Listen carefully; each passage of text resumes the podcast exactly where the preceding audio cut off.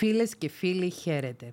Είμαι η Θέκλα Πετρίδου και σας καλωσορίζω στο 24ο επεισόδιο του podcast, το οποίο αποτελεί ταυτόχρονα και το τέταρτο επεισόδιο της δεύτερης σεζόν, αλλά και το δεύτερο επεισόδιο της ειδική σειράς που ξεκινήσαμε την προηγούμενη εβδομάδα εδώ στο podcast μας, της σειράς ψυχοσυναισθηματικής σεξουαλικής διαπαιδαγώγησης. Το σημερινό επεισόδιο θα είναι αρκετά μεγάλο ακριβώς επειδή θεωρώ ότι πρέπει να καλύψουμε σε αυτό το δεύτερο επεισόδιο κάποιες πολύ βασικές έννοιες ώστε στα επόμενα επεισόδια να μπορούμε να συνεννούμαστε πιο εύκολα και να ανατρέχουμε σε αυτό το επεισόδιο για να κατανοήσουμε τι συνιστά σεξουαλική έλξη, τι σημαίνει λίμπιντο και ποια είναι τα τέσσερα στάδια της σεξουαλικής πράξης. Εάν δεν έχετε παρακολουθήσει το προηγούμενο επεισόδιο, το πρώτο επεισόδιο του Sex Ed Series, παρακαλώ παρακολουθήστε το πρωτού παρακολουθήσετε αυτό για να υπάρχει μια συνέχεια.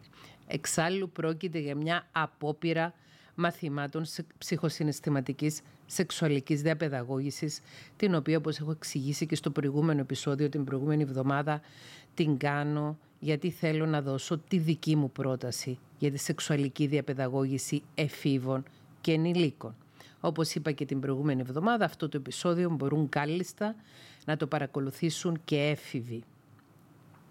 Και θέλω να σας πω ότι έχω λάβει αρκετά μηνύματα από γονείς εφήβων, οι οποίοι παρακολούθησαν μαζί με τα παιδιά τους το προηγούμενο επεισόδιο και μου είπαν ότι τα παιδιά ένιωσαν άνετα ακούγοντας το επεισόδιο και επίσης κάποιοι άλλοι γονείς μου έστειλαν μηνύματα στο οποία μου είπαν ότι ε, μια παράδειγμα τώρα μου έρχεται ένα συγκεκριμένο μήνυμα στο μυαλό μιας μητέρας η οποία λέει ότι πήγε το παιδί της σε μια κατασκήνωση το καλοκαίρι και ενώ το παιδί ήταν σε πολύ μικρή ηλικία, σχολική ηλικία, δηλαδή πριν καν από την προεφηβεία, δεν κάνω λάθος 9 ή 10 ετών, ε, ήρθε σε επαφή με πορνογραφία. Δηλαδή ένα από τα άλλα παιδιά στην κατασκήνωση του έδειξε στο κινητό σκηνές πορνό.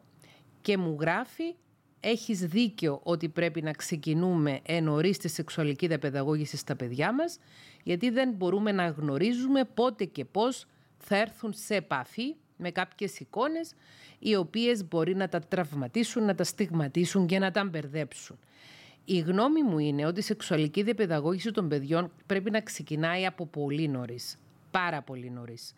Ε, υπάρχουν σχετικά βιβλία διαθέσιμα στο εμπόριο, το οποίο απευθύνονται σε παιδιά από 7-8 ετών και πάνω.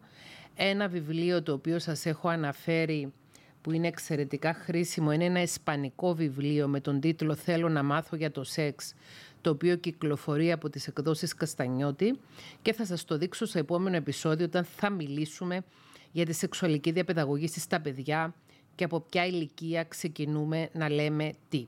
Υπενθυμίζω ότι αυτό το podcast, αυτή η σειρά σεξουαλικής διαπαιδαγώγησης, ψυχοσυναισθηματικής σεξουαλικής διαπαιδαγώγησης, τα επεισόδια αυτά απευθύνονται σε εφήβους και ενήλικες. Λοιπόν, τι σημαίνει σεξουαλική έλξη; Σεξουαλική έλξη σημαίνει να νιώθω μία έντονη εσωτερική έλξη. Έλξη σημαίνει τράβηγμα στην καθαρεύουσα.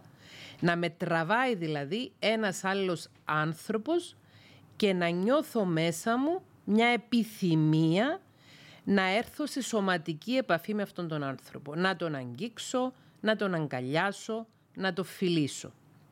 Είχαμε πει στο προηγούμενο επεισόδιο για τα δευτερογενή χαρακτηριστικά του φύλου, τα οποία αρχίζουν να εμφανίζονται στην προεφηβεία. Τα παιδιά σε διάφορες φάσεις της ανάπτυξης τους μπορεί να βιώνουν κάποιου είδους σωματική έλξη προς άλλους ανθρώπους, η οποία όμως μέχρι και την προεφηβεία να μην είναι μια ξεκάθαρα σεξουαλική έλξη. Για παράδειγμα, ένα νεογέννητο βρέφος νιώθει μεγάλη έλξη ούτως ώστε να βρίσκεται σωματικά κοντά με τη μαμά του και αυτός είναι ένας μηχανισμός επιβίωσης του ανθρώπινου βρέφους το οποίο δεν έχει τις ικανότητες να φροντίσει τον εαυτό του όπως έχουν άλλα κατώτερα θηλαστικά. Για παράδειγμα, ένα κατσικάκι με το που θα γεννηθεί μπορεί να αρχίσει να τρέχει γύρω-τριγύρω.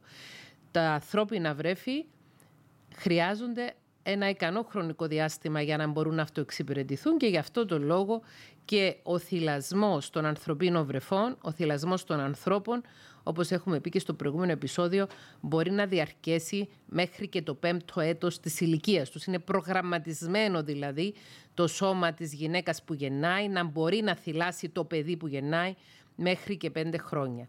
Σε καμία περίπτωση δεν είναι σεξουαλική ή αιμομιχτική η έλξη που νιώθει το βρέφος, το νήπιο για την αγκαλιά και τη σωματική επαφή με τους γονείς. Είναι όμως ένα ένστικτο το οποίο υπάρχει καταγραμμένο στα γονίδια του παιδιού και είναι προστατευτικό και το οθεί προς τη συνδεσιμότητα. Και μάλιστα με βάση τη θεωρία της προσκόλλησης την οποία εισηγήθηκε πρώτος ο Μπόλμπι, αυτό το ένστικτο μπορεί να μεταφραστεί και σε μια σημαντική συναισθηματική ανάγκη του βρέφους να δημιουργήσει έναν ασφαλή δεσμό με τους φροντιστές του. Γιατί παλαιότερα, μέχρι τις αρχές της δεκαετίας του 70, τέλη δεκαετίας του 60, που εισηγήθηκε ο Μπόλπι τη θεωρία του δεσμού, ακόμη και οι ψυχολόγοι, ακόμη και ο ίδιος ο Φρόιτ, ο οποίος ήταν ένας ψυχίατρος και εισηγητής της επιστήμης της ψυχολογίας, σύγχρονος εισηγητής της επιστήμης της ψυχολογίας, θεωρούσαν ότι τα ένστικτα του παιδιού, ούτως ώστε να είναι συνδεδεμένο με τους γονείς του, αφορούσαν μόνο τη σωματική επιβίωση. Ότι δηλαδή ένα παιδί έχει ανάγκη να είναι κοντά στους γονείς του για να το ταΐζουν οι γονείς του, για να το φροντίζουν και να το προστατεύουν από σωματικούς κινδύνους. Η θεωρία του Μπόλπι όμως ήρθε να ταράξει τα νερά. Είπαμε γύρω στις αρχές της δεκαετίας του 70 άρχισε να ακούγεται περισσότερο η θεωρία του Μπόλπι και τότε έκανε και η Μέρι Ainsworth τα πειράματα του παράξενου δωματίου τα οποία θεμελίωσαν τρόποντινά την ε, θεωρία του Μπόλπι όπου διαπίστωσε ερευνητικά ότι υπάρχουν ψυχολογικοί και συναισθηματικοί λόγοι που τα βρέφη θέλουν να είναι κοντά σωματικά με τους φροντιστές τους, τη μητέρα τους, τον πατέρα τους ή κάποιον άλλο φροντιστή. Αυτή η σωματική έλξη που νιώθουν τα βρέφη σε καμία περίπτωση δεν είναι σεξουαλικοποιημένη, αλλά είναι πρόδρομος της σεξουαλικής έλξης που θα νιώθουν μεγαλώνοντας για άλλους ανθρώπους με τους οποίους δεν έχουν συγγένεια. Ε, σε διάφορες φάσεις της ανάπτυξης των παιδιών, στα πέντε χρόνια, στα έξι χρόνια, στα εφτά, μπορεί τα παιδιά να έρθουν από τον υπηαγωγείο ή από το δημοτικό σχολείο και να ανακοινώσουν περί χαρί στους γονείς τους ότι εγώ είμαι ερωτευμένη με τον Κωστάκη, είμαι ερωτευμένη με τη Μαρία, εγώ είμαι ερωτευμένος με τον Γιώργο, είμαι ερωτευμένος με τη Μαρία και ούτω καθεξής. Ε, εννοείται ότι μιλάω πολύ ιδανικά και αναφέρομαι σε μια κοινωνία η οποία θα αντιμετώπιζε με πάσα φυσικότητα να έρθει ένα παιδάκι από τον υπηαγωγείο και από το σχολείο και να πει ότι αγαπάει ερωτικά ή ότι είναι ερωτευμένο με ένα πρόσωπο του ίδιου φίλου. Φαίνεται όμως ότι αρκετά παιδιά γνωρίζουν και νιώθουν από νωρίς τον ερωτικό τους προσανατολισμό. Όταν λέμε ερωτικό προσανατολισμό εννοούμε ποιο φίλο μας ελκύει ερωτικά και μας δημιουργεί ερωτικά συναισθήματα και νιώθουμε ερωτική έλξη, δηλαδή θέλουμε να είμαστε κοντά με ανθρώπους από εκείνο το φύλλο. Ε, δεν είναι το επεισόδιο αυτό αφιερωμένο στα ζητήματα των ερωτικών προσανατολισμών. Θα έχουμε ένα άλλο επεισόδιο ειδικά με αυτό, ειδικά για αυτό το θέμα, αλλά ε, το αναφέρω τώρα έτσι ενδεικτικά επειδή προσπαθώ να μιλώ συμπεριληπτικά και έχοντας μια μακρόχρονη κλινική πείρα γνωρίζω ότι αρκετά παιδιά από πολύ νωρίς, από 6, 7, 8 ετών, γνώριζαν για παράδειγμα ότι ήταν αγοράκια και ερωτεύονταν αγοράκια ή ότι ήταν κοριτσάκια και ερωτεύονταν κοριτσάκια. Ε, σε ένα άλλο επεισόδιο όμως θα μιλήσουμε περισσότερο για τα επιστημονικά ζητήματα και την επιστημονική συζήτηση γύρω από την ομοφιλοφιλία, την αμφιφιλοφιλία, τα ζητήματα φύλου και γενικά τη queer θεωρία. ε, και την queer πρακτική και την queer πραγματικότητα. Η λέξη queer είναι ένας συμπεριληπτικός όρος ο οποίος χρησιμοποιείται για να περιγράψει τη ΛΟΑΤΚΙ κοινότητα. Ξαναλέω, δεν είναι το θέμα αυτού του επεισοδίου. Λοιπόν, η ερωτική έλξη είναι κάτι ενστικτόδες. Από μέσα μας νιώθουμε μια έλξη να είμαστε κοντά σωματικά και συναισθηματικά με έναν άλλον άνθρωπο. Αυτή η έλξη σε νεαρότερες ηλικίες, πριν από την εφηβεία, πριν από την ανάπτυξη των δευτερογενών χαρακτηριστικών του φύλου, είναι καθαρά πλατωνική, δεν έχει μέσα καμία α, παρόρμηση ούτως ώστε να γίνει οποιαδήποτε σεξουαλική πράξη μεταξύ παιδιών. Τα μικρά παιδάκια τα οποία ερωτεύονται συμμαθητές και συμμαθήτριες τους ή λένε ότι ερωτεύονται συμμαθητές και συμμαθήτριες τους, το κάνουν σε ένα επίπεδο συναισθηματικό, σε ένα επίπεδο φαντασιακό, σε ένα επίπεδο στο οποίο επιλέγει τρόποντινά το σώμα τους και η ψυχή τους, το συνέστημά τους, με ποιους θέλουν να κάνουν περισσότερη παρέα. Η γνώμη μου είναι οι γονείς να μην ασχολούμαστε με τα crashes των παιδιών μας με ένα επικριτικό ή επιτιμητικό ή υποτιμητικό τρόπο. Αν, μας, αν έρθει το παιδί μας και μας ενημερώσει ε, με τον ίδιο τρόπο μας ενημερώνει ότι όταν μεγαλώσω θα γίνω ξέρω εγώ το ένα ή θα γίνω το άλλο ή ε, θα γίνω πυροσβέστης, θα γίνω αστυνομικός, θα γίνω αστροναύτης, δεν ξέρω εγώ τι μπορεί να σκέφτεται κάθε παιδί. Με τον ίδιο τρόπο μας το ανακοινώνει αυτό και λέμε «Α, ωραία, δικαιούσε να επιλέξεις ό,τι θέλεις, ξέρεις ότι για να ε, επιτύχεις ένα στόχο πρέπει να προσπαθήσεις γι' αυτόν. Με τον ίδιο τρόπο και όταν μας πει, εάν μας πει το παιδί μας ότι ξέρεις εγώ είμαι ερωτευμένο με εκείνο το παιδάκι, αγαπώ, συνήθως χρησιμοποιούμε τη λέξη αγαπώ, αγαπώ ένα άλλο παιδάκι, να πούμε «Α, OK». Okay. Δεν το κάνουμε θέμα. Και είναι φυσιολογικό στάδιο ανάπτυξης. Και εδώ θέλω να πω ότι δυστυχώς στο παρελθόν συστηματικά οι γονείς ενοχοποιούσαν τα αθώα crushes, τα αθώα ερωτικά συναισθήματα που ένιωθαν τα παιδιά πρώτης σχολικής ηλικίας για συμμαθητές και συμμαθήτριες τους, έκαναν τα παιδιά τους να νιώθουν ντροπή για αυτά τα συναισθήματα και έτσι ξεκινούσαν να δηλητηριάζουν τη σχέση των παιδιών τους με τον έρωτα, με το σεξ και γενικότερα με τα ερωτικά συναισθήματα και την ερωτική πράξη. Ε, γι' αυτό το λόγο είναι εξαιρετικά σημαντικό να εισαχθεί το μάθημα της σεξουαλικής διαπαιδαγωγήσεως στα σχολεία και αυτό να διδάσκεται από εκπαιδευτικούς ή από ψυχολόγους οι οποίοι είναι, είναι ειδικά επιμορφωμένοι ούτως ώστε να μεταφέρουν έγκυρες, αξιόπιστες επιστημονικές γνώσεις στα παιδιά και να μην τους μεταφέρουν τυχόν κοινωνικά στερεότυπα και προκαταλήψεις που να έχουν ήδη. Εγώ ίδια προσωπικώς είμαι 48 χρόνων τώρα. Έχει αρκετό καιρό που έχω γνώσεις γύρω από τη σεξουαλική διαπαιδαγώγηση, όμως περίμενα να ξεπεράσω οποιοδήποτε ενοχικό κατάλοιπο είχα από τη διαπαιδαγώγησή μου προτού φτιάξω αυτό το υλικό. Γιατί είναι πολύ εύκολο να μολυνθεί ο λόγος μας από τα δικά μας κοινωνικά στερεότυπα, τις δικές μας κοινωνικές προκαταλήψεις, τις δικές μας φοβίες και τα δικά μας ζητήματα. Είναι ένα θέμα ο ειδικός ο οποίος θα διδάξει τη σεξουαλική διαπαιδαγώγηση να αποκτήσει έγκυρες, αξιόπιστες και επιστημονικές γνώσεις για να τις μεταδώσει και είναι και άλλο θέμα ο ίδιος αυτός ο ειδικός, είτε πρόκειται για ένα δάσκαλο που θα εξειδικευτεί να διδάξει σεξουαλική διαπαιδαγώγηση, είτε πρόκειται για ένα ψυχολόγο που θα εξειδικευτεί να διδάξει σεξουαλική διαπαιδαγώγηση σε ένα σχολικό πλαίσιο, να έχει αυτός ο άνθρωπος κάνει δουλειά με τον εαυτό του, ψυχοθεραπευτική δουλειά, ψυχοεκπαιδευτική δουλειά, ώστε να καταφέρει να καθαρίσει το μυαλό του από όποιες κοινωνικές και θρησκευτικές απαγορεύσεις του έχει περάσει η διαπαιδαγώγηση του και το μεγάλωμα του.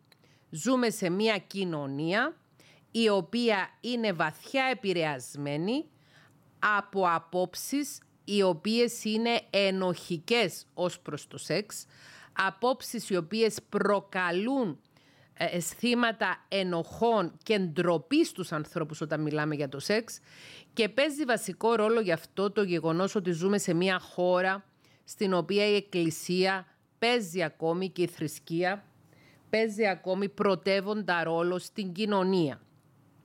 Αυτό φυσικά έχει να κάνει με την ιστορία μας ως Έλληνες, έχει να κάνει με το γεγονός ότι όταν εκχριστιανίστηκε το ελληνικό έθνος ήρθαν να προσθεθούν πάνω στην κληρονομιά των Ελλήνων την αρχαία ελληνική κλασική κληρονομιά και η χριστιανική κληρονομιά η οποία έρχεται από μια αβρααμική θρησκεία εξαιρετικά αυστηρή.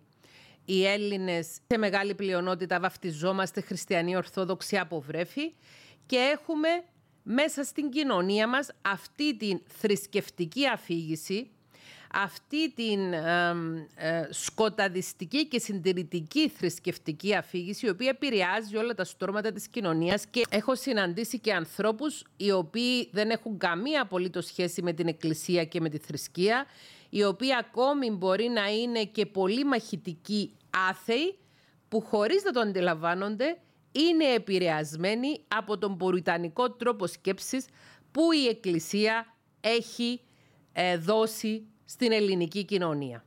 Είναι εξαιρετικά σημαντικό να καταλάβουμε ότι οτιδήποτε έχουμε ακούσει, οτιδήποτε έχουμε μάθει στο σπίτι μας, στο σχολείο, στην παρέα, έχουμε παρακολουθήσει στην τηλεόραση, οτιδήποτε έχουμε πάρει ως πληροφορία από την pop κουλτούρα και από τον κοινωνικό περίγυρο, δεν είναι απαραίτητος ορθό. Δεν είναι οι απόψεις οι οποίες έχουμε μαζέψει στο εγκέφαλο μας, ο οποίος εγκέφαλος όχι μόνο των παιδιών, αλλά και των ενηλίκων είναι σαν σφουγγάρι και απορροφά συνεχώς πληροφορίες. Πρέπει να έχουμε στο μυαλό μας ότι επειδή ακούσαμε μια πληροφορία, δεν σημαίνει πως και αυτή η πληροφορία είναι έγκυρη, είναι επιστημονικά αξιόπιστη, ότι αυτή η πεποίθηση είναι ορθή και πρέπει να την υιοθετήσουμε. Η γνώμη μου είναι ότι πρέπει να χρησιμοποιούμε συνειδητά τους πρόστιους μετοπιαίους λοβούς μας, το μοντέρνο εγκέφαλό μας, το σημείο εκείνος στο οποίο εδράζονται οι λειτουργίες της κρίσης και της λογικής και να περνάμε από φίλτρο τις πληροφορίες που δεχόμαστε και ακόμη και τις πληροφορίες που έχουμε δεχθεί στο παρελθόν. Ε, θέλω να πω σε αυτό το σημείο ότι κάποιοι από τους ακροατές αυτού του επεισοδίου μπορεί σε κάποια φάση να νιώσουν άβολα μπορείς σε κάποια φάση να νιώσουν τροπή ή να νιώσουν συστολή. Εάν νιώσετε κάτι τέτοιο, κάντε τις εξής ερωτήσεις στον εαυτό σας. Γιατί νιώθω άσχημα, ακούγοντας για παράδειγμα τι σημαίνει λίμπητο ή ποιες είναι οι τέσσερις φάσεις της σεξουαλικής πράξης; Ή ακούγοντας το όνομα των γεννητικών οργάνων όπως πέος, εδίο, κλητορίδα και ούτω καθεξής. Μήπως μεγαλώνοντας μου έχουν μπει ή έχω ακούσει να λένε α, οι ενήλικες στο περιβάλλον μου ότι είναι ντροπή να μιλάμε για το σεξ, ότι είναι ντροπή να χρησιμοποιούμε αυτές τις λέξεις και ότι ένα καλό κορίτσι, για παράδειγμα, δεν λέει αυτά τα λόγια ή ένα καλό αγόρι δεν ασχολείται με αυτά τα πράγματα. Χρειάζεται κρίση και προσοχή στο τι υιοθετούμε. Περνάω μέσα από φίλτρο λογικής και φίλτρο εγκυρότητας όσες πληροφορίες έχω αποθηκευμένες στο μυαλό μου. Θα μου πείτε, μα πώς θα βρούμε τι πληροφορίες έχουμε αποθηκευμένες στο μυαλό μας. Οι πληροφορίες που έχουμε αποθηκευμένες στο μυαλό μας μας έρχονται υπό τη μορφή σκέψεων και συναισθημάτων όταν ερχόμαστε σε επαφή με ένα υλικό το οποίο αποτελεί ερέθισμα μνημονικό για να θυμηθούμε κάτι που έχουμε ακούσει όταν είμαστε 10, 12, 15 χρονών. Τέλος πάντων, από οποιαδήποτε ηλικία και μετά είχαμε αναπτυγμένο το λόγο. Γιατί ο άνθρωπος αποθηκεύει σε μορφή την οποία μπορεί να ανασύρει λεχτικά τη μνήμη του όταν έχει αναπτύξει το λόγο και μετά. Δηλαδή οτιδήποτε ακούει ή βιώνει ένα παιδί το οποίο είναι ένα έτους, δύο ετών, δυόμιση ετών, σε μια ηλικία που ακόμη δεν έχει αναπτύξει την ικανότητα του λόγου, κωδικοποιείται και αποθηκεύεται στον εγκέφαλο του με τη μορφή της αισθητηριακής μνήμης, την αισθητηριακή μνήμη δεν είναι εύκολο. Είναι σχεδόν αδύνατο να την ανασύρουμε και να την εξετάσουμε. Οτιδήποτε όμως ακούμε από μια ηλικία και πάνω, ξέρω εγώ από τα 3-4 χρόνια, το κάθε παιδί έχει το δικό του ρυθμό ανάπτυξης, που έχουμε πλήρως ανεπτυγμένη την ικανότητα του λόγου, κωδικοποιείται με λεκτικό τρόπο στον εγκέφαλό μας και μπορούμε με τη σκέψη μας, χρησιμοποιώντας λέξεις, ακούγοντας λέξεις οι οποίες μας θυμίζουν εκείνες τις λέξεις, να το ανασύρουμε. Να ανασύρουμε το ότι έχουμε αποθηκεύσει. Λοιπόν, τι είναι η λίμπητο. Έχουμε πει στο προηγούμενο επεισόδιο ότι υπάρχουν άνθρωποι οι οποίοι δηλώνουν ασεξουαλικοί. Υπάρχει μια μικρή ομάδα του γενικού πληθυσμού που αυτοπροσδιορίζονται οι άνθρωποι αυτοί ως ασεξουαλικοί. Η ασεξουαλική κοινότητα εδράζεται online στην ιστοσελίδα www.asexuality.org. Πρόκειται για το AVEN, το Asexual Visibility and Education Network, το δίκτυο ορατότητας και εκπαίδευσης για την ασεξουαλικότητα και ασεξουαλικός άνθρωπος ονομάζεται αυτός που δεν βιώνει σεξουαλική έλξη και δεν έχει σεξουαλικές ορμές.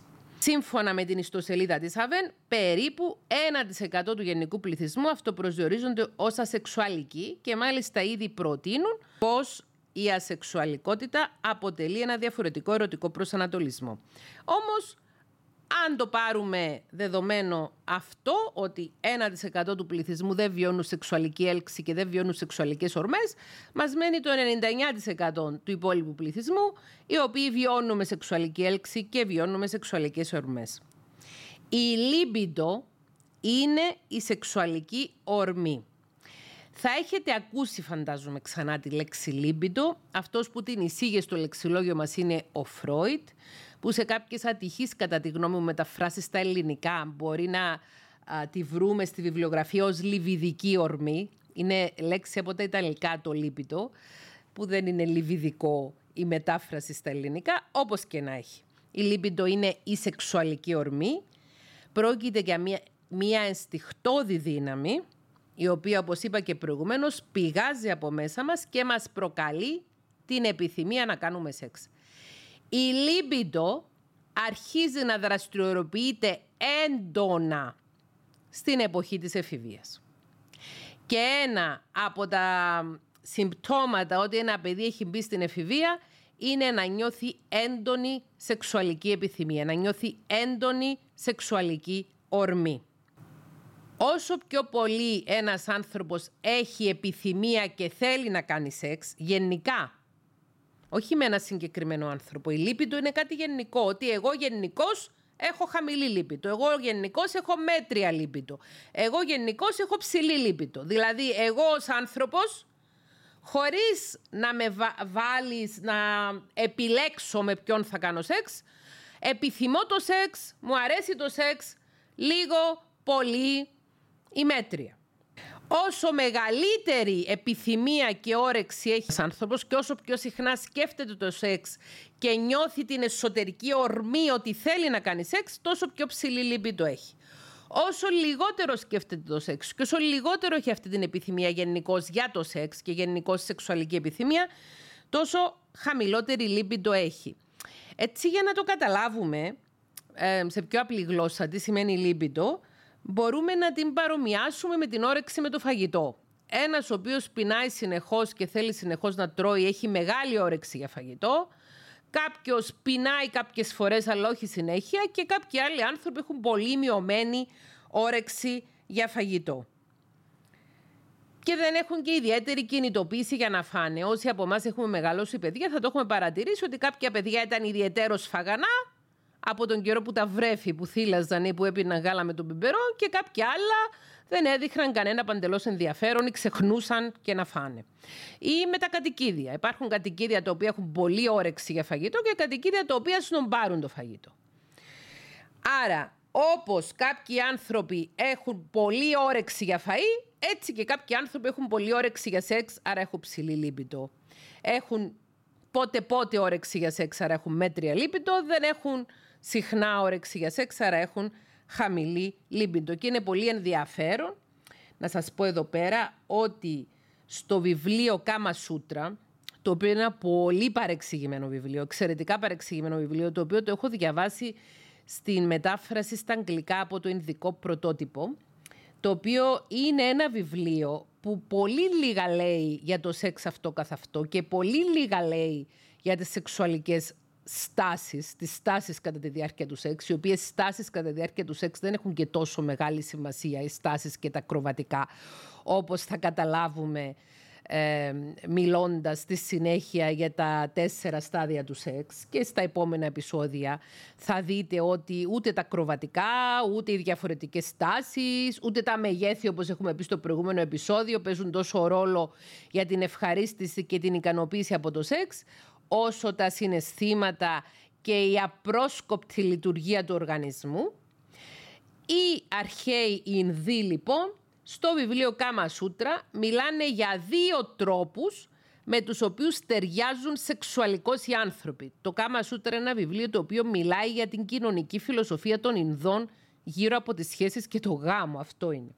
Λοιπόν, και λένε για το τέριασμα, υπάρχει λέει το σωματικό τέριασμα και χρησιμοποιούν τα ονόματα κάποιων ζώων και λέει ότι για παράδειγμα ένας άνδρας με πιο μεγάλο πέος ταιριάζει με μια γυναίκα που έχει πιο φαρδί κόλπο. Ένας άντρας με μέτριο μέγεθος πέους ταιριάζει με μια γυναίκα που έχει μέτριο βάθος κόλπου και ένας άντρας με μικρό μέγεθος πέους ταιριάζει με μια γυναίκα που να έχει μικρό βάθος κόλπου. Αυτά με τα μεγέθη κατά τη γνώμη μου και κατά τη γνώμη του σύγχρονου διεπιστημονικού πεδίου της σεξολογίας δεν ισχύουν. Το άλλο τέριασμα που λένε οι Ινδοί η αρχαία Ινδοί στο Καμασούτρα, είναι η λίπητο. Λέει υπάρχει υψηλή ένωση, δηλαδή υψηλό τέριασμα όταν έχουν και οι δυο τα ίδια επίπεδα λίμπητο. Δηλαδή ένας με ψηλή λίμπητο να είναι με έναν άλλο με ψηλή λίμπητο, ένας με μέτρια λίμπητο να είναι με έναν άλλο με μέτρια λίμπητο και ένας με χαμηλή λίμπητο να είναι με κάποιον άλλο με χαμηλή λίμπητο, ένας άνθρωπος με άλλον άνθρωπο. Και λέει όταν δεν αντιστοιχούν τα επίπεδα λίπητο, τότε μιλάμε για χαμηλή ένωση, ατέριαστο δηλαδή σεξουαλικά ζευγάρι.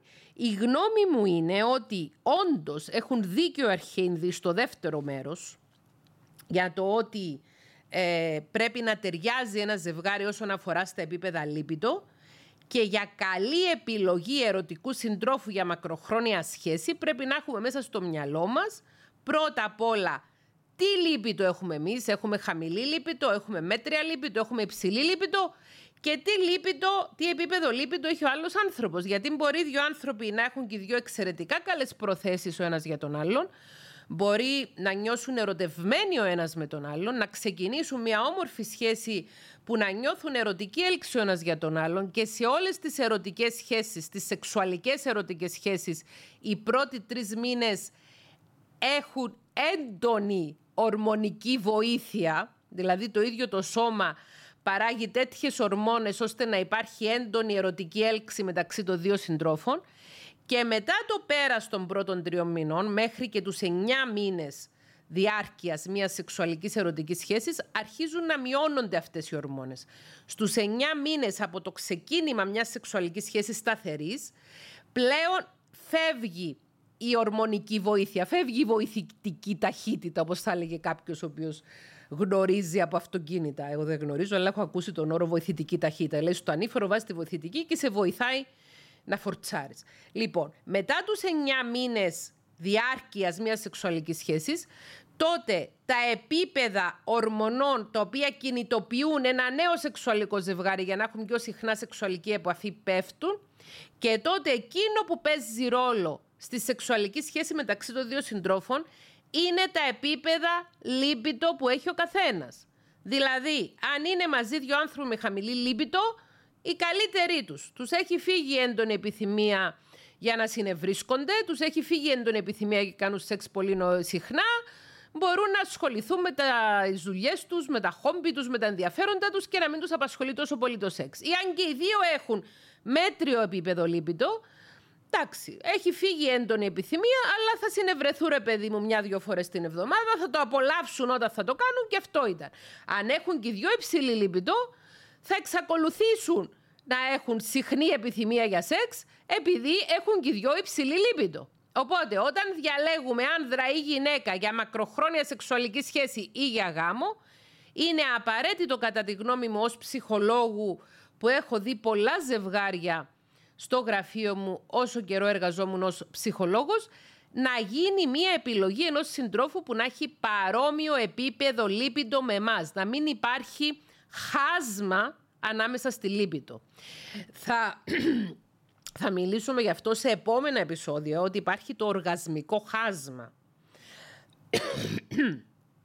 Orgasm gas ονομάζεται και είναι το χάσμα οργασμών μεταξύ ανδρών και γυναικών και θα εξηγήσουμε τι σημαίνει. Θα σας πω για να μην σας κρατάω σε, απορί... σε αγωνία ότι υπάρχουν μελέτες οι οποίες αποδεικνύουν ότι σε ένα ετεροφιλόφιλο ζευγάρι ένας άντρας έχει πιο πολλούς οργασμούς από ότι μία γυναίκα, ότι σε ε, casual sexual contacts, σε περιστασιακές σεξουαλικές επαφές, ένα πολύ ψηλότερο ποσοστό των ανδρών έχει οργασμό από ότι το γυναικών, αλλά λέει στις ομοφιλοφιλικές γυναικείες σχέσεις, στις σχέσεις στις οποίες είναι δύο γυναίκες μαζί, δεν υπάρχει χάσμα οργασμού.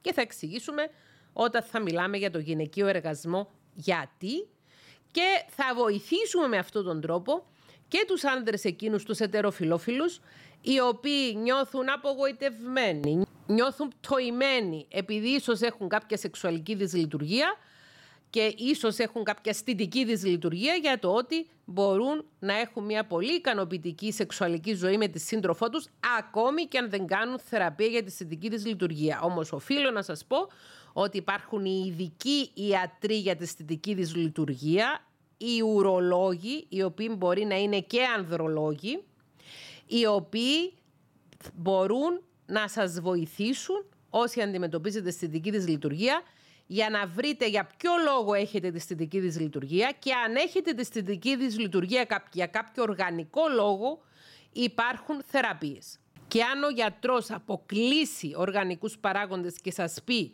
ότι έχετε αισθητική δυσλειτουργία ψυχολογικής φύσεως, τότε μπορείτε να πάτε σε έναν ψυχολόγο ο οποίος έχει εξειδίκευση σε θέματα σεξουαλικής θεραπείας και να σας βοηθήσει. Υπάρχουν θεραπείες. Δεν είμαι εναντίον του να κάνουν θεραπείες οι άνθρωποι, του αντίον είμαι υπέρ των θεραπείων. Αλλά λέω ακόμη και στην περίπτωση που δεν μπορεί να γίνει θεραπεία, για παράδειγμα κάποιος μπορεί να έχει ε, μία αναπηρία, ξέρω εγώ να έχει εμπλακεί σε ένα αυτοκινητικό ατύχημα και από τη μέση και κάτω να έχει παραλύσει. Οπότε να μην ελέγχει ο νοτιαίος μυελός την λειτουργία του πέους του, να μην έχει καν στήσει.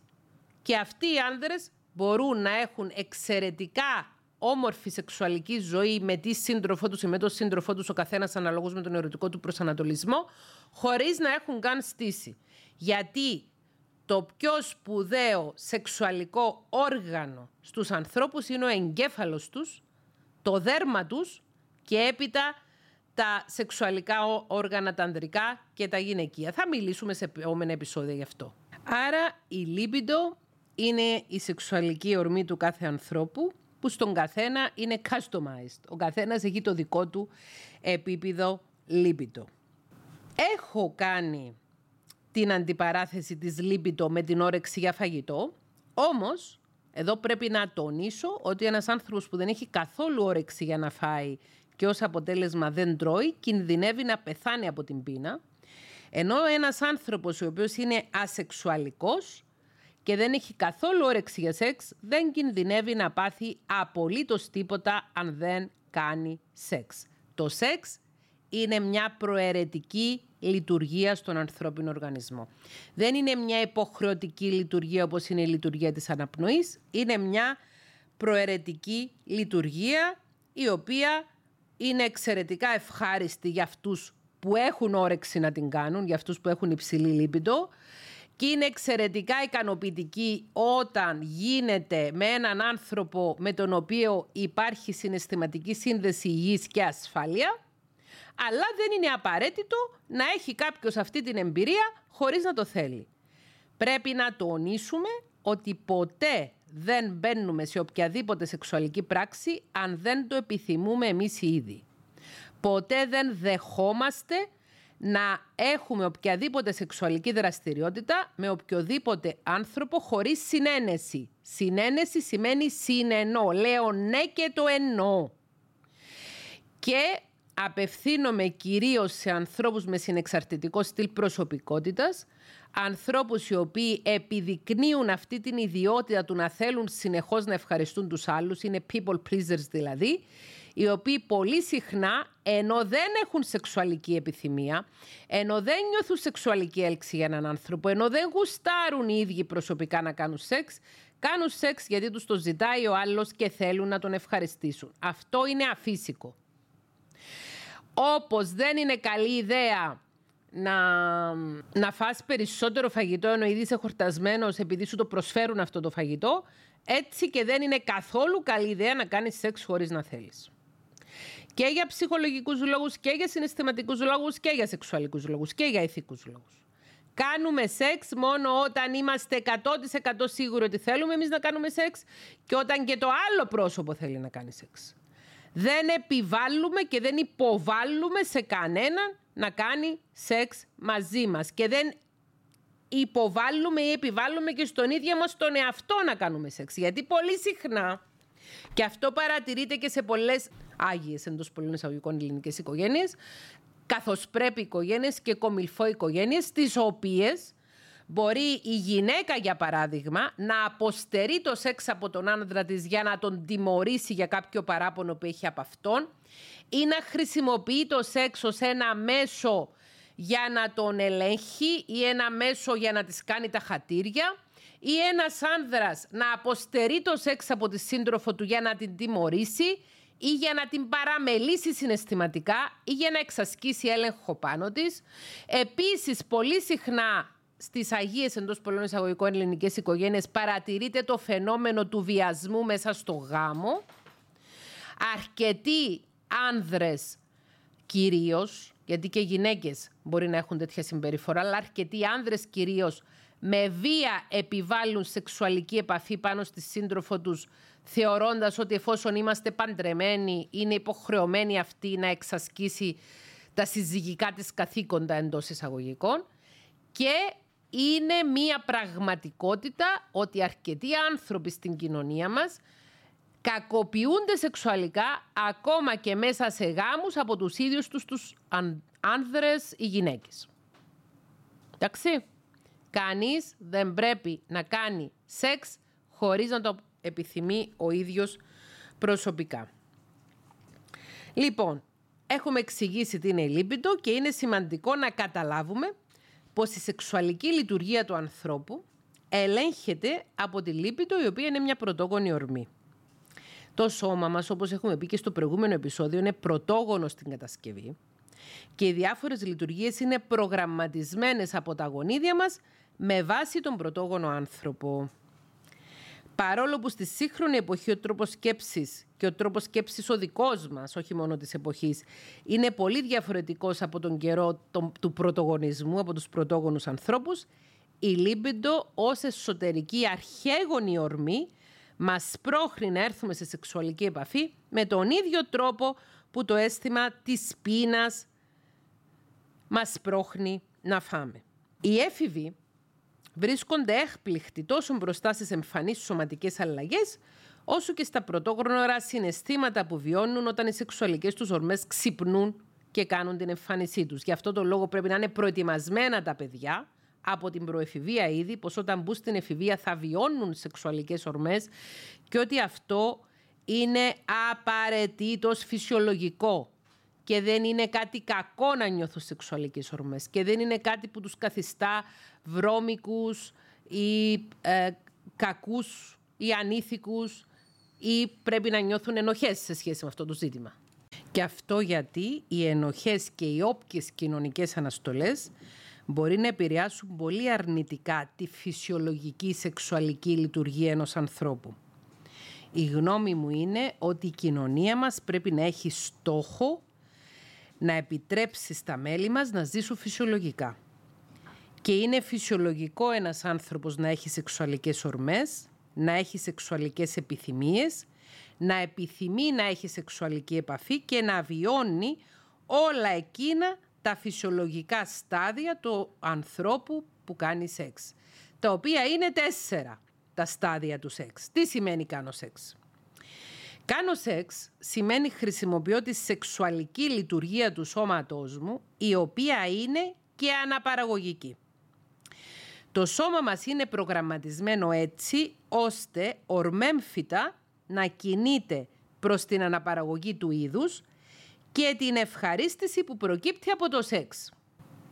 Πώς γίνεται η αναπαραγωγή του είδους στην ανθρώπινη φύση; Η αναπαραγωγή του ανθρώπινου είδους στη φύση προκύπτει όταν το ανδρικό γενετικό υλικό, το οποίο βρίσκεται στο σπερματικό υγρό, το οποίο εκτοξεύεται από το πέος κατά τη διάρκεια της εξπερμάτισης, στον άνδρα η εξπερμάτιση συνοδεύεται με οργασμό και ο οργασμός συνοδεύεται με εξπερμάτιση. Θα εξηγήσουμε στη συνέχεια τι είναι ο οργασμός. Όταν λοιπόν το ανδρικό γενετικό υλικό μπει μέσα στον κόλπο της γυναίκας και αρχίσει να προχωρεί προς τη μήτρα και τις οοθήκες, ώστε να συναντήσει κάποιο άριο που ίσως υπάρχει στις σάλπιγγες μετά που έχει οριμάσει και έχει φύγει από τη μία από τις δύο οθήκες και ίσως είναι έτοιμο προς γονιμοποίηση και ίσως ένα από τα εκατομμύρια σπερματοζωάρια τα οποία περιέχονται στο σπερματικό υγρό το οποίο σπερματικό υγρό μπορεί να έχει όγκο από μισό ml μέχρι 5 ml, δηλαδή χιλιοστά του λίτρου. Εάν ένα από εκείνα τα εκατομμύρια σπερματοζωάρια καταφέρει να συναντήσει ένα οάριο που είναι έτοιμο προς γονιμοποίηση και καταφέρει να τρυπήσει το άριο και να ενωθεί μαζί του, τότε έχουμε την αρχή. Μετά που θα ενωθεί το σπερματοζωάριο με το οάριο, αρχίζει να αναπαράγεται το αρχικό κύτταρο σε πολλά άλλα κύτταρα και στη συνέχεια αυτό το πολύ ε, πρωτόγονο έμβριο, δηλαδή μόλις ένα γονιποποιημένο άριο ονομάζεται και έμβριο, προχωράει προς τη μήτρα όπου εμφυτεύεται στη μήτρα και εκεί τρέφεται από το αίμα το οποίο έχει μαζέψει η μήτρα στα τυχώματα της σε περίπτωση που έχει εγκυμοσύνη, γίνεται η εμφύτευση του αερίου στη μήτρα και ξεκινάει η εγκυμοσύνη. Οι ετεροφιλόφιλοι άνδρες νιώθουν έντονη σεξουαλική επιθυμία ώστε να έχουν το κίνητρο να μεταφέρουν το γενετικό τους υλικό μέσα στο σώμα μιας γυναίκας. Οι ετεροφιλόφιλες γυναίκες επίσης έχουν έντονη σεξουαλική επιθυμία ώστε να λάβουν το γενετικό υλικό του άνδρα μέσα στο σώμα τους. Η φύση ή ο Θεός, αναλόγως του τι πιστεύει ο καθένας, έχει φτιάξει τη σεξουαλική λειτουργία με τέτοιο τρόπο ώστε να είναι ευχάριστη και επιθυμητή. Για να έχουν λόγο οι πρωτόγονοι άνθρωποι να κάνουν σεξ και να αναπαράγονται. Οι πρωτόγονοι άνθρωποι δεν είχαν μαθήματα σεξουαλικής διαπαιδαγωγήσεως και δεν ήξεραν ότι όταν κάνεις σεξ έχεις μωρό έκανα σεξ επειδή είχαν την επιθυμία να κάνουν σεξ. Την πρωτόγονη ορμή. Το ενδοκρινολογικό και το νευρικό σύστημα του ανθρώπου συνεργάζονται με καθοδήγηση από τον εγκέφαλο που είναι το καταρχάς πρωταρχικό σεξουαλικό όργανο ώστε να έχουμε επιθυμία να κάνουμε σεξ και επίσης να απολαμβάνουμε το σεξ. Όλα αυτά φυσικά όταν αφήσουμε το σώμα μας να λειτουργήσει ανεμπόδιστα και δεν το μπλοκάρουμε με ενοχές κοινωνικές αναστολές και ό,τι καθεξής. Λοιπόν, ό,τι ερωτικό προσανατολισμό ή σεξουαλικό προσανατολισμό. Εγώ προτιμώ τον όρο ερωτικό προσανατολισμό γιατί θεωρώ ότι, για παράδειγμα, δύο ομοφυλόφιλες γυναίκες δεν έχουν απλώς σεξουαλική έλξη μία για την άλλη, έχουν και ερωτική έλξη και ερωτεύονται η μία την άλλη. Οι δύο ομοφυλόφιλοι άνδρες δεν θέλουν απλώς να κάνουν σεξ, νιώθουν και ερωτικά συναισθήματα, ερωτεύονται και αγαπούν ο ένας τον άλλο. Μπορεί να ερωτευτούν και να αγαπήσουν. Όπως είπαμε και στο προηγούμενο επεισόδιο, μπορεί να γίνει και σεξ χωρίς συνέστημα, αλλά συνήθως την ερωτική έλξη συνοδεύει και ερωτικό συνέστημα στις περιπτώσεις των ζευγαριών. Λοιπόν, ό,τι ερωτικό προσανατολισμό και να έχει ένας άνθρωπος, ό,τι φίλο και να έχει, είτε βιολογικό είτε κοινωνικό. Σε επόμενο επεισόδιο θα μιλήσουμε για το τι σημαίνει κοινωνικό φύλλο. Έχουμε πει κάτι στο προηγούμενο επεισόδιο, αλλά θα πούμε στο επεισόδιο για τους ερωτικούς προσανατολισμούς, θα μιλήσουμε και για τα κοινωνικά φύλλα. Το σεξ λειτουργεί με παρόμοιο τρόπο σε όλους τους ανθρώπους, είτε είσαι άνδρας, είτε είσαι γυναίκα, είτε είσαι γκέι, είτε είσαι straight, το σεξ λειτουργεί με παρόμοιο τρόπο στο σώμα σου.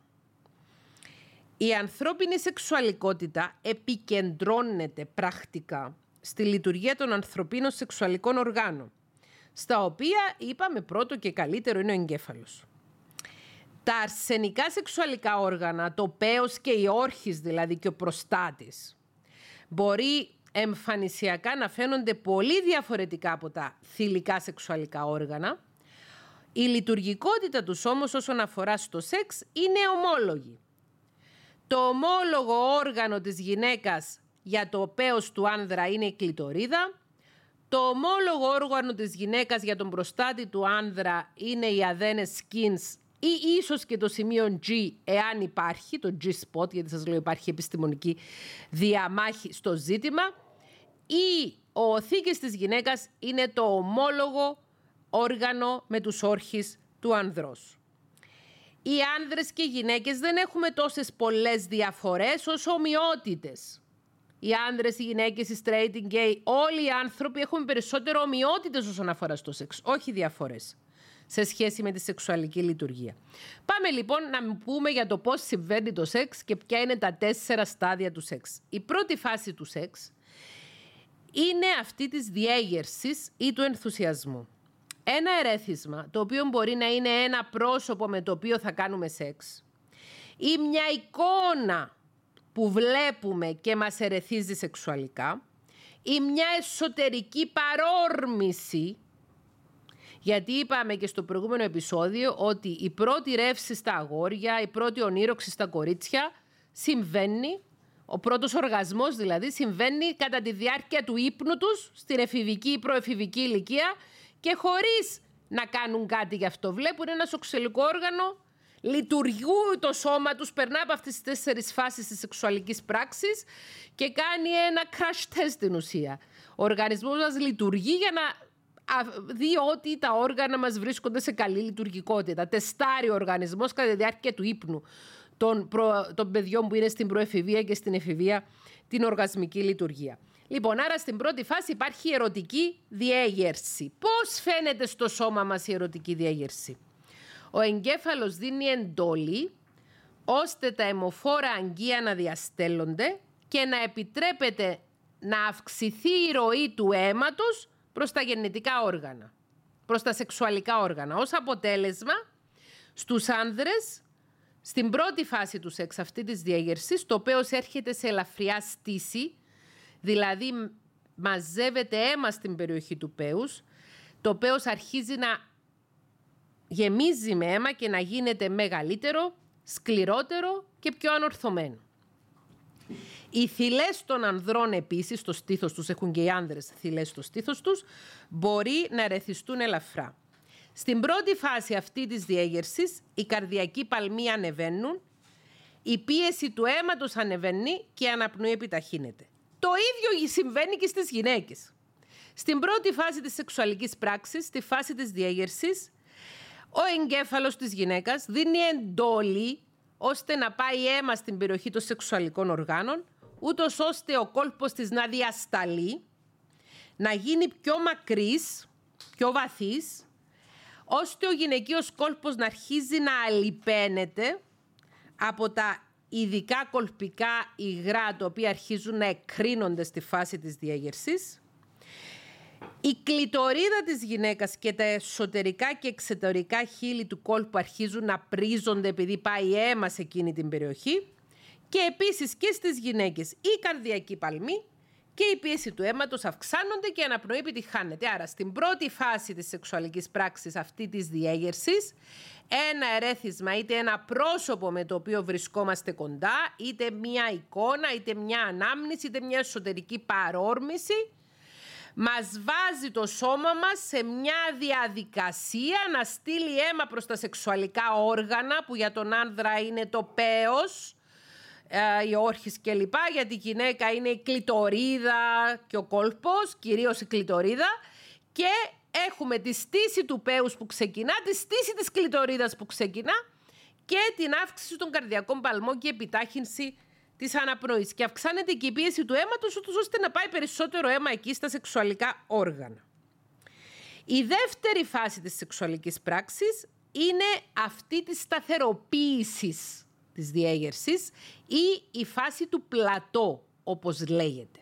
Άρα, πρώτη φάση είναι η διέγερση ή ο ενθουσιασμός. Δεύτερη φάση είναι η σταθεροποίηση ή πλατό. Στους άνδρες το πέος έρχεται σε πλήρη στήση, άρα γεμίζει εντελώς με αίμα, παίρνει όσο αίμα μπορεί να πάρει ένα πέος, γίνεται όσο πιο σκληρό μπορεί να γίνει και σηκώνεται προς τα πάνω το πέος λόγω του ότι έχει μεγαλύτερη στήση και οι όρχες ανεβαίνουν μέσα στο όσχεο. Στη δεύτερη φάση της σταθεροποίησης ή του πλατό, στις γυναίκες τα χείλη του κόλπου διονγκώνονται περισσότερο, το άνοιγμα του κόλπου στενεύει επειδή τα τυχώματα διονγκώνονται με αίμα και η κλητορίδα είναι σε πλήρη στήση. Η κλητορίδα, όπως και το πέος, μεγαλώνει με τη στήση. Και η κλητορίδα μπορεί να γίνει μέχρι και τριπλάσια στο μέγεθος όταν η γυναίκα πλησιάζει στον οργασμό. Σε αυτή τη φάση της σταθεροποίησης ή του πλατό και στους άνδρες και στις γυναίκες η καρδιακή παλμή και αναπνοή επιταχύνονται ακόμη περισσότερο. Η τρίτη φάση είναι η φάση του οργασμού. Πώς είναι ο οργασμός στους άνδρες; Το πέος συσπάται και η ουρίθρα εκτοξεύει αντανακλαστικά το σπέρμα προς τα έξω, ο οργασμός των ανδρών διαρκεί μερικά δευτερόλεπτα, περίπου 6. Κατά τη διάρκεια της διέγερσης του ενθουσιασμού αρχίζουν να νιώθουν έντονα ευχάριστα συναισθήματα οι άνδρες είτε καθώς αυτοικανοποιούνται είτε καθώς κάνουν σεξ με έναν άλλον άνθρωπο. Κατά τη διάρκεια του πλατό και της σταθεροποίησης ανεβαίνουν αυτά τα ευχάριστα συναισθήματα και ανεβαίνουν μέχρι που φτάνουν στο κρεσέντο, στο σημείο εκείνο στο οποίο το πέος έρχεται σε οργασμό και εξπερμάτιση ταυτόχρονα, κάνει κάποιες αντανακλαστικές κινήσεις σαν συσπάσεις, συσπάται δηλαδή το πέος και εκτοξεύει αντανακλαστικά το σπέρμα προς τα έξω.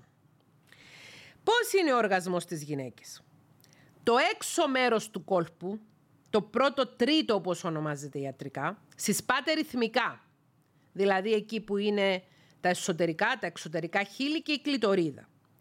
Οι συσπάσεις στη γυναίκα όταν έχει οργασμό έρχονται κάθε 8 δέκατα του δευτερολέπτου περίπου. Μπορεί να παρατηρηθεί και σύσπαση τομιών της μήτρας παράλληλα, μπορεί και όχι. Ο οργασμός της γυναίκας διαρκεί περίπου 10 ως 15 δευτερόλεπτα. Ενώ ο οργασμός του άνδρα διαρκεί 6 δευτερόλεπτα. Και επειδή έχω διαβάσει αρκετά σχόλια που έχει γίνει κάτω από το βίντεο του πρώτου επεισοδίου της σεξουαλικής διαπαιδαγώγησης στο κανάλι μου στο YouTube, υπάρχει μεγάλη παρανόηση σε σχέση με την οργασμική ικανότητα των γυναικών και των ανδρών και αρκετοί άνθρωποι νομίζουν ότι οι γυναίκες δεν έχουν τόσο μεγάλη οργασμική ικανότητα όπως έχουν οι άνδρες. Η αλήθεια είναι πως και οι γυναίκες έχουν πολύ μεγάλη οργασμική ικανότητα.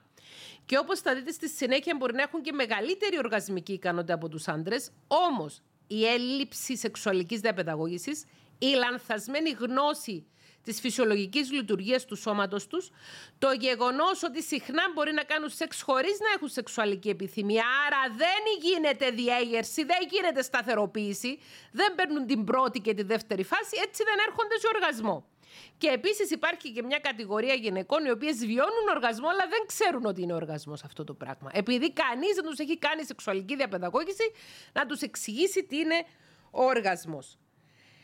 Την ώρα που η γυναίκα έρχεται σε οργασμό, νιώθει ένα έντονο εφορικό συνέστημα και επίσης μπορεί να συμβούν δύο πράγματα. Αυτό που συμβαίνει σε όλες τις περιπτώσεις που μια γυναίκα έχει οργασμό είναι μια μικρή ποσότητα υγρών να φύγουν αντανακλαστικά από την ουρίθρα της γυναίκας όπως φεύγει το σπέρμα αντανακλαστικά από το πέους του άνδρα κατά τη διάρκεια της εξπερμάτισης και η γυναίκα νιώθει ένα έντονο ευχάριστο συνέστημα την ώρα αυτών των συσπάσεων. Που είπαμε, ο οργασμός στον άνδρα διαρκεί μέσω όρο 6 δευτερόλεπτα, στη γυναίκα 10 με 12 δευτερόλεπτα. Υπάρχει και μία περίπτωση, μία γυναίκα την ώρα του οργασμού να έχει τον λεγόμενο οργασμικό ψεκασμό η λέξη στα αγγλικά είναι squirting, Την ώρα του οργασμού από την ουρίθρα πάλι εκτοξεύεται μεγαλύτερη ποσότητα υγρών τα οποία αυτά υγρά περιέχουν μέσα και το PSA, το οποίο είναι ένα στοιχείο που βρίσκεται στον προστάτη και το οποίο παράγουν οι αδένες του skins. Και αυτός ο πολύ υγρός γυναικείος οργασμός που μπορεί να έχει 15 ml ε, όγκο υγρού ονομάζεται squirting. Και είναι εντελώς λανθασμένη η πεποίθηση ότι το squirting είναι το ίδιο με την ενούρηση, με την μη θελημένη ενούρηση. Έχουν γίνει αρκετές μελέτες πάνω στο γυναικείο squirting, οι οποίες δείχνουν ότι το περιεχόμενο, η σύσταση των υγρών που εξέρχονται από τη γυναικεία ορήθρα την ώρα του γυναικείου οργασμού σαν έναν έντονο ψεκασμό έχουν μέσα στοιχεία τα οποία μοιάζουν χημικά με τα ούρα, έχουν όμως μέσα και την ουσία PSA, το αντιγόνο PSA και λένε οι γιατροί, οι ειδικοί, οι ερευνητές που τα μελετούν ότι πρόκειται για έναν έντονο οργασμό ο οποίος αντανακλαστικά έχει την έκκριση αυτών των υγρών από τους αδένες skins επειδή όμως αυτό περνάει μέσα από την ουρίθρα μπορεί να έχει και υπολείμματα ούρων. Δεν είναι απαραίτητο κάθε γυναίκα την ώρα που έχει οργασμό να έχει ένα έντονο ψεκασμό, ε, οργασμικό ψεκασμό. Αν συμβεί σε μια γυναίκα αυτό δεν σημαίνει ότι είχε ένα ατύχημα και της έφυγαν ούρα, είναι οργασμός. Άρα, γυναικείος οργασμός μπορεί να γίνει με πολύ μικρή ποσότητα υγρών, τα οποία να μην τα αντιληφθεί το ζευγάρι ή η γυναίκα την ώρα που αυτοκονοποιείται. Μπορεί να γίνει με μεγάλη ποσότητα υγρών, ξέρω εγώ μέχρι 15 ml πόσα, τα οποία να γίνουν αντιληπτά, αλλά δεν είναι ούρα αυτά. Ο όγκος του υγρού, το οποίο ψεκάζεται από την ουρίθρα κατά τη διάρκεια του οργασμικού ψεκασμού ή squirting, Μπορεί να είναι από 15 ml όπως έχω αναφέρει, αλλά μπορεί να φτάσει και μέχρι τα 100 και 150 ml. Να είναι δηλαδή αρκετά ορατό. Να βραχούν τα σεντόνια εάν το ζευγάρι ή ο άνθρωπος μόνος του κάνει σεξ σε κρεβάτι. Λοιπόν, ο οργασμός είναι μια εξαιρετικά ευχάριστη εμπειρία. Είναι ένα ωραίο συνέστημα, ένα συνέστημα έτσι πολύ οργασμικό. Ένα συνέστημα μεγάλης ευφορίας και για τους άντρες και για τις γυναίκες. Άρα μίλησαμε. Πρώτη φάση είναι ο ενθουσιασμός διέγερση, δεύτερη φάση είναι η σταθεροποίηση πλατό, τρίτη φάση είναι ο οργασμός και έχουμε εξηγήσει πώς λειτουργεί ομόλογα και στα δύο φύλλα και στα δύο είδη σεξουαλικών οργάνων αρσενικών και θηλυκών οι πρώτες τρεις φάσεις και τώρα πάμε στην τέταρτη φάση που είναι αυτή της λύσης χαλάρωσης. Σε αυτή τη φάση της λύσης χαλάρωσης αναλαμβάνει δράση το παρασυμπαθητικό νευρικό σύστημα το οποίο βοηθάει να χαλαρώσει το σώμα. Πώς χαλαρώνει το σώμα στον άνδρα, το πέος επιστρέφει στη συνηθισμένη χαλαρή του κατάσταση, οι, οι παλμοί πέφτουν, η πίεση πέφτει και νιώθει έτσι μια γλυκιά κούραση μέχρι και νύστα ο άντρας. Στις γυναίκες η λύση χαλάρωση έρχεται με την κλητορίδα και τη μήτρα να επανέρχονται στις κανονικές τους θέσεις. Πέφτουν και στις γυναίκες η καρδιακή παλμή, η πίεση στο αίμα και η αναπνοή γίνεται πιο αργή. Τελειώνει δηλαδή η έξαρση. Υπάρχει η λύση χαλάρωση.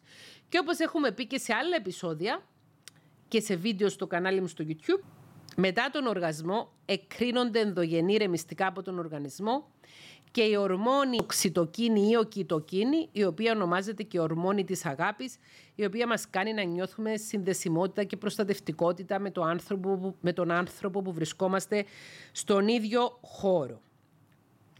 Μετά από ένα κύκλο σεξουαλικής επαφής, άμα περάσουν αυτές οι τέσσερις φάσεις, ένας άνδρας έχει αυτό που λέγεται στα αγγλικά refractory period. Είναι μια περίοδος στην οποία δεν μπορεί να έρθει αμέσως ξανά σε διέγερση και στήση. Ενώ, σημειώστε το αυτό, όσοι θεωρείτε ότι οι άνδρες είναι πιο σεξουαλικά όντα από τις γυναίκες και ότι οι άνδρες έχουν περισσότερες σεξουαλικές δεξιότητες, Ο λόγος είναι ότι έχει μελετηθεί περισσότερο η σεξουαλική λειτουργία και έχει τονιστεί και ενισχυθεί περισσότερο η ανδρική σεξουαλική λειτουργία. Γι' αυτό έχουμε αυτή την παρανόηση ότι οι άνδρες είναι πιο σεξουαλικά όντα από ότι οι γυναίκες.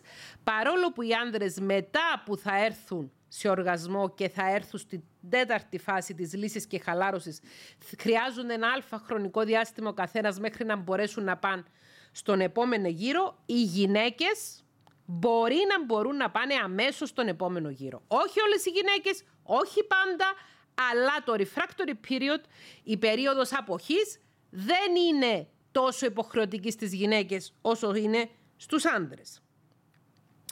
Και αυτό είναι πολύ σημαντικό για τα ετεροφιλόφιλα ζευγάρια.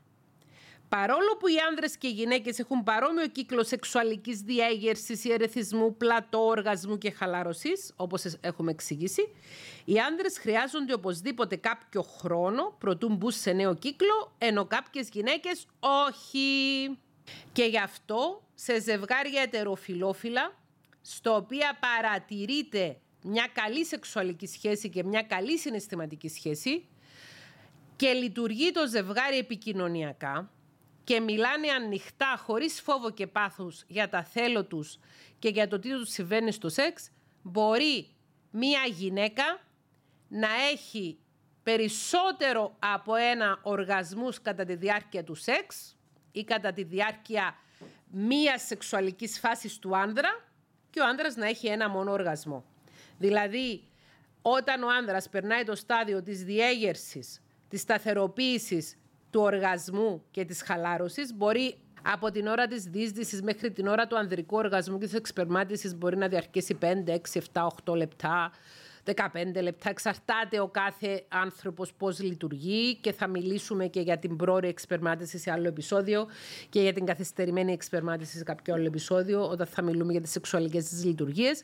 Μπορεί μέχρι ένας άνδρας να φτάσει στον οργασμό ένα ζευγάρι το οποίο έχει πολύ καλή επικοινωνία και συνεργάζονται μεταξύ τους, η γυναίκα να έχει και δυο και τρεις και τέσσερις και περισσότερους οργασμούς μέχρι να τελειώσει ο άνδρας. Και αν ένα ζευγάρι έχει καλή επικοινωνία στο σεξ, ένα ετεροφιλόφιλο ζευγάρι έχει καλή επικοινωνία στο σεξ, μπορεί ο άνδρας να συνεχίσει τη σεξουαλική πράξη και μετά που θα έρθει σε οργασμό, χρησιμοποιώντας τα χέρια του, το στόμα του, βοηθώντας τη σύντροφό του να έρθει σε περισσότερους οργασμούς. Αυτό που παρατηρείται πολύ συχνά σε ετεροφιλόφιλα ζευγάρια είναι ότι λόγω έλλειψης σεξουαλικής διαπαιδαγώγησης, λόγω έλλειψης σεξουαλικού σεβασμού, λόγω έλλειψης γνώσεων γύρω από τη σεξουαλική λειτουργία του ανδρός και της γυναικός, να θεωρεί το ζευγάρι ότι το σεξ έχει να κάνει μόνο με τη στήση του άνδρα, με τη διατήρηση της στήσης του άνδρα, τη σταθεροποίηση και το πλατό, με την εξπερμάτιση του άνδρα και τίποτε άλλο. Και μπορεί ένας άνδρας, για παράδειγμα, να έχει και ένα ζητηματάκι πρόορης σεξουαλικής εξπερμάτισης και να τελειώνει στο 1,5 λεπτό ή στα 2 λεπτά, για παράδειγμα, και όταν τελειώσει να θεωρήσει ότι τελείωσε το σεξ, να θεωρήσει και η γυναίκα του ότι τελείωσε το σεξ και η σύντροφός του ή η γυναίκα του να μην έχει φτάσει καν στο πρώτο στάδιο. Χρειάζεται να είσαι ένας ευφυής άνθρωπος, ένας άνθρωπος με γνώσεις γύρω από τη σεξουαλική λειτουργία, ώστε να μπορείς να δεις πέρα από τη μύτη σου, στην περίπτωση αυτή πέρα από το πέος σου και να αντιληφθείς ότι κατά τη διάρκεια της σεξουαλικής πράξης μεταξύ δύο ανθρώπων δικαιούνται και οι δύο άνθρωποι να έρθουν σε οργασμό ή οργασμούς, δικαιούνται και οι δύο άνθρωποι να έχουν απόλαυση και ευχαρίστηση. Και έχουμε μιλήσει προηγουμένως για το οργασμικό χάσμα, το οποίο παρατηρείται σε ετεροφιλόφιλα ζευγάρια. Δηλαδή, όταν ο ένας είναι άνδρας και η άλλη είναι γυναίκα και κάνουν σεξ μεταξύ τους, υπάρχει οργασμικό χάσμα.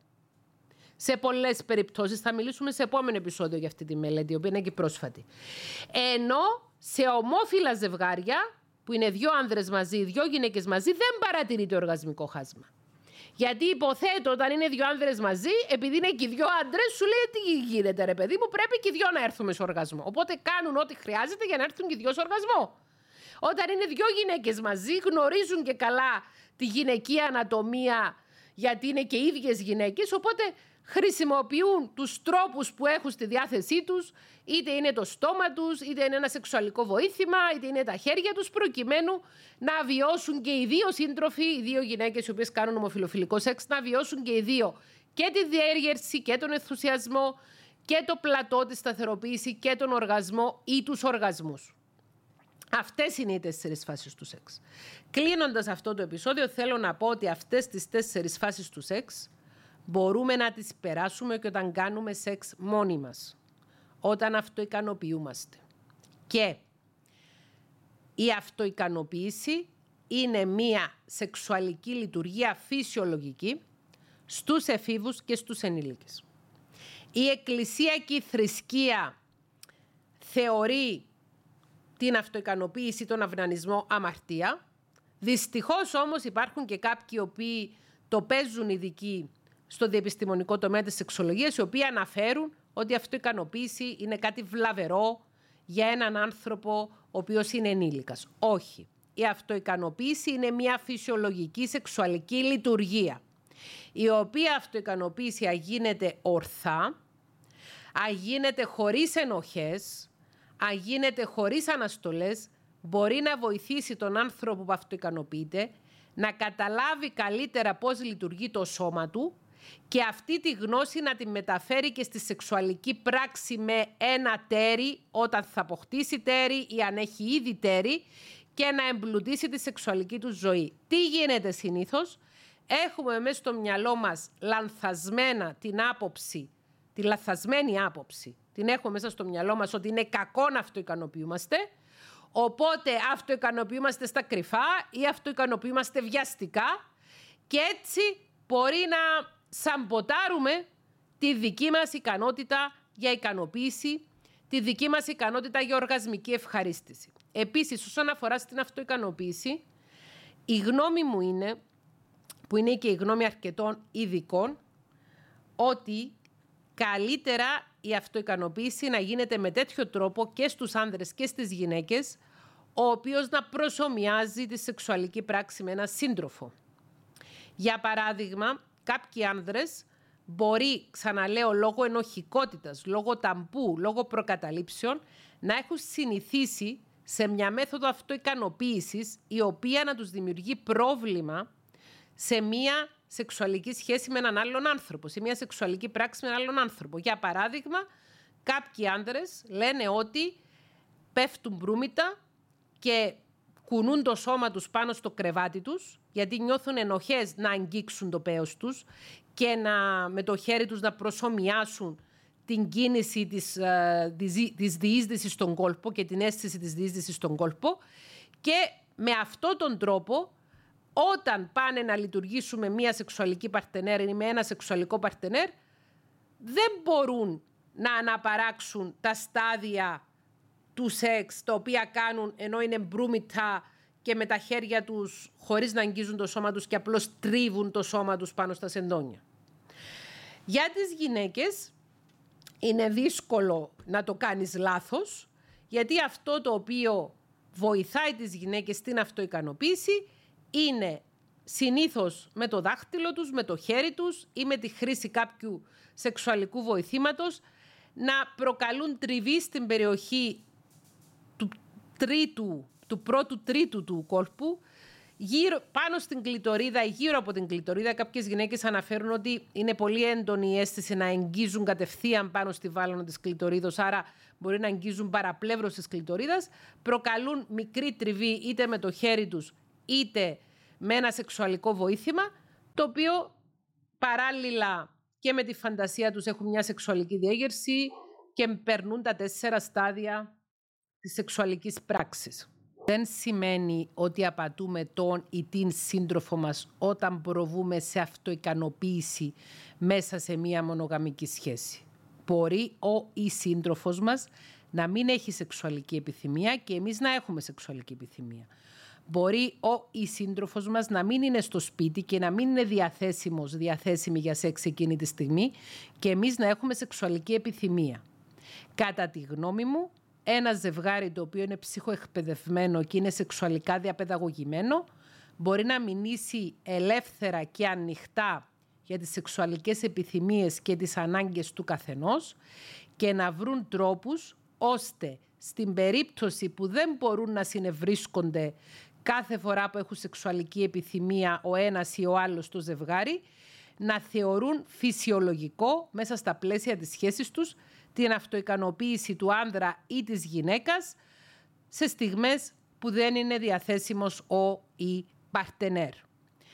Υπάρχουν άνθρωποι οι θεωρούν ότι αυτοικανοποίηση ισοδυναμεί με απάτη. Όχι, δεν ισοδυναμεί με απάτη ή απιστία ή αυτοικανοποίηση.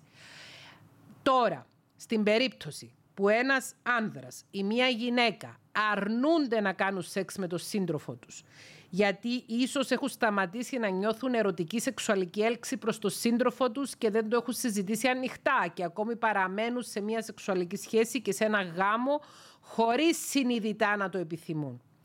Ή είναι αυτός ο σύντροφος ή η σύντροφος άνθρωποι οι οποίοι έχουν παράλληλες εξωσυζυγικές ή εξωσχεσικές δραστηριότητες και κάνουν cyber sex με άλλους ανθρώπους ή προτιμούν την αυτοικανοποίηση από τη σεξουαλική πράξη, αποφεύγουν παντελώς τη σεξουαλική πράξη και προτιμούν την αυτοικανοποίηση με την παράλληλη θέαση mainstream ταινιών πορνό, εκεί ναι μπορεί να συνιστά ενός είδους απιστία.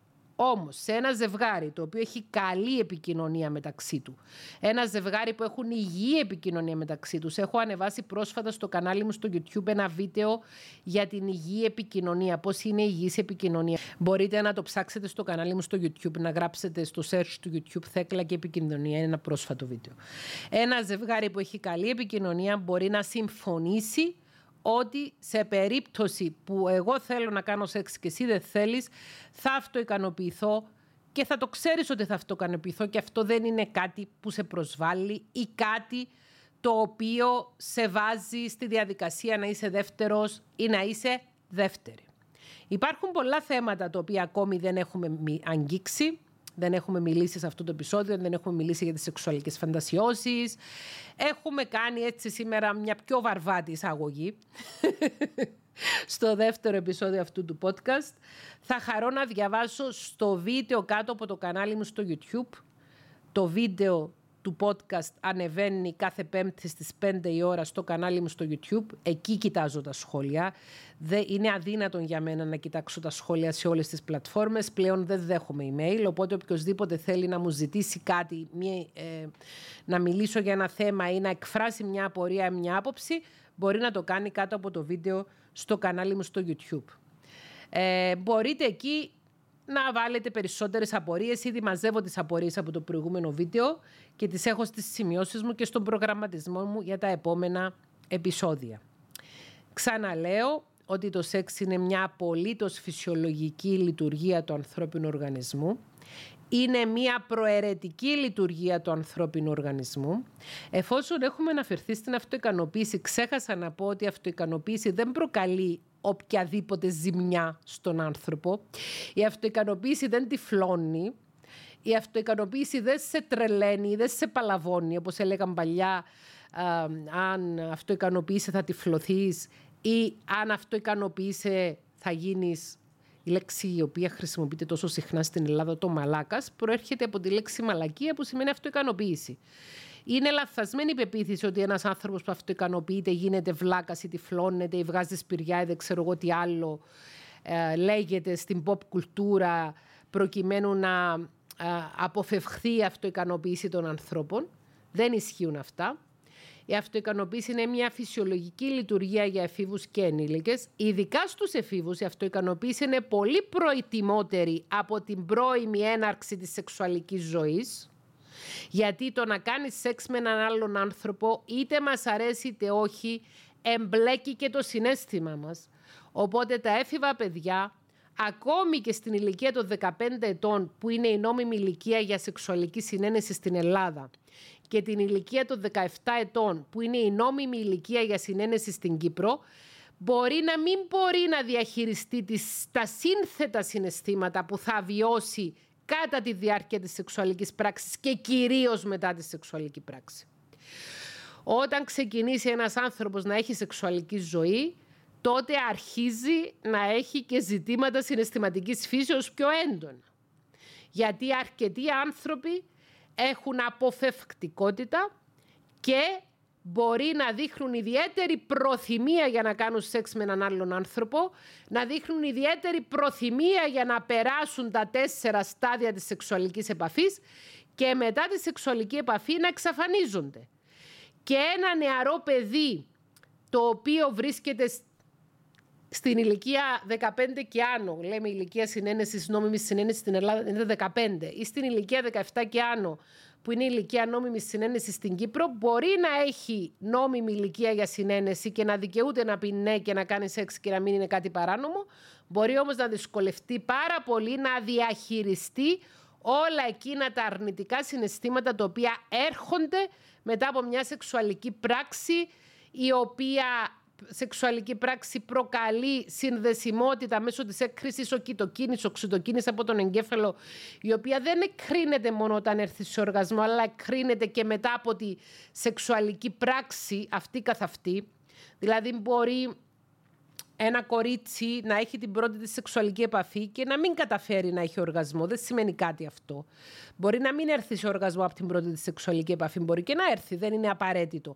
Αλλά όλη αυτή η σωματική εγκύτητα, τα φιλιά, τα χάδια, η τρυφερότητα προκαλεί συναισθήματα και αν κάνεις σεξ με έναν άνθρωπο και νιώσεις έντονα συναισθήματα ερωτικά για εκείνον τον άνθρωπο, για εκείνος ο άνθρωπος μετά την κάνει με ελαφρά πηδηματάκια, σου κάνει ghosting δηλαδή, στο πρώτο επεισόδιο του podcast μιλήσαμε για τον ghosting, είναι κάτι που είναι δύσκολο να το διαχειριστείς.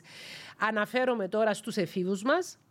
Δεν θα πάθετε τίποτα αν περιμένετε λίγο για να ξεκινήσετε τη σεξουαλική σας ζωή λίγο μετά από την νόμιμη ηλικία συνένεσης, ούτως ώστε να έχετε τη συναισθηματική και γνωστική οριμότητα, να μπορείτε να διαχειριστείτε με συγχωρείτε για την έκφραση που θα χρησιμοποιήσω, τη μαλακία που δέρνει τους σύγχρονους ανθρώπους, οι οποίοι καταστρέφουν κάτι τόσο όμορφο όπως είναι η σεξουαλική εγκύτητα. Είναι αφύσικο μετά την πάυση, μετά τη λήξη της σεξουαλικής πράξης, είναι αφύσικο μετά το τέταρτο στάδιο να γίνεσαι ψυχρός, ψυχρή, απότομος, απότομη και να κάνεις ghosting στον άλλο. Είναι αφύσικο. Με βάση τα συναισθήματα μας με βάση τις αντιλήψεις που έχουμε για τα συναισθήματα μας στη σύγχρονη εποχή που η σύγχρονη εποχή δεν είναι πρωτόγονη εποχή και έχουμε μεγαλώσει μέσα στο αφήγημα του ρομαντικού έρωτα και επίσης όπως και οι πρωτόγονοι άνθρωποι έχουμε ανάγκη της συναισθηματική εγκύτητα. Οπότε το παιχνίδι του σεξ είναι ένα παιχνίδι για δυνατούς παίχτες όσον αφορά στη συναισθηματική αντοχή και στο συναισθηματικό resilience, τη, ψυχική ανθεκτικότητα. Χρειάζεται μεγάλη ψυχική ανθεκτικότητα για να μπορέσεις να αντέξεις τον πόνο που προκαλεί ο οποιοδήποτε άνθρωπος σε προσεγγίσει με πολύ υποσχόμενη συμπεριφορά προκειμένου να κάνεις σεξ μαζί σου και μετά εξαφανιστεί. Και θεωρώ ότι πρέπει να προστατεύονται τα παιδιά στην εφηβεία και από αυτό. Από την άλλη, και θα μιλήσουμε για αυτά στο επόμενο επεισόδιο, υπάρχει και προστασία από τις απρογραμμάτιστες εγκυμοσύνες και προστασία από τα σεξουαλικώς μεταδιδόμενα νοσήματα, τα οποία πρέπει να έχουν οι έφηβοι σε γνώση τους, πρέπει να έχουν εις γνώση τους οι έφηβοι, να τα γνωρίζουν, ούτως ώστε ακόμη και αν θα ξεκινήσουν μια σεξουαλική σχέση, μετά την ηλικία συνένεσης, από την ηλικία συνένεσης και μετά, να μπορούν να προστατεύουν τον εαυτό τους και τον σύντροφο τους από απρογραμμάτιστη εγκυμοσύνη και σεξουαλικώς μεταδεδομένα νοσήματα. Γιατί μπορεί, ναι, ένας έφηβος, μία έφηβος, να ξεκινήσουν μία σεξουαλική σχέση με ένα παιδί στην ηλικία τους, το οποίο να έχει αγνά συναισθήματα, να έχουν και αυτοί αγνά συναισθήματα και να μην προκύψει ghosting μετά από την πρώτη, δεύτερη, τρίτη, πέμπτη εκατοστή σεξουαλική επαφή. Μπορεί όμως να υπάρχει ο κίνδυνος για ανεπιθύμητη εγκυμοσύνη εφόσον δεν είναι καλά ενημερωμένη ή να υπάρχει ο κίνδυνος για μετάδοση σεξουαλικώς μεταδεδομένων νοσημάτων. Θα μιλήσουμε για αυτά στο επόμενο επεισόδιο. Σας ευχαριστώ που παρακολουθήσατε το επεισόδιο αυτό παρόλο που βγήκε πολύ μεγαλύτερο από ό,τι συνήθως. Σας χαιρετώ. Mm.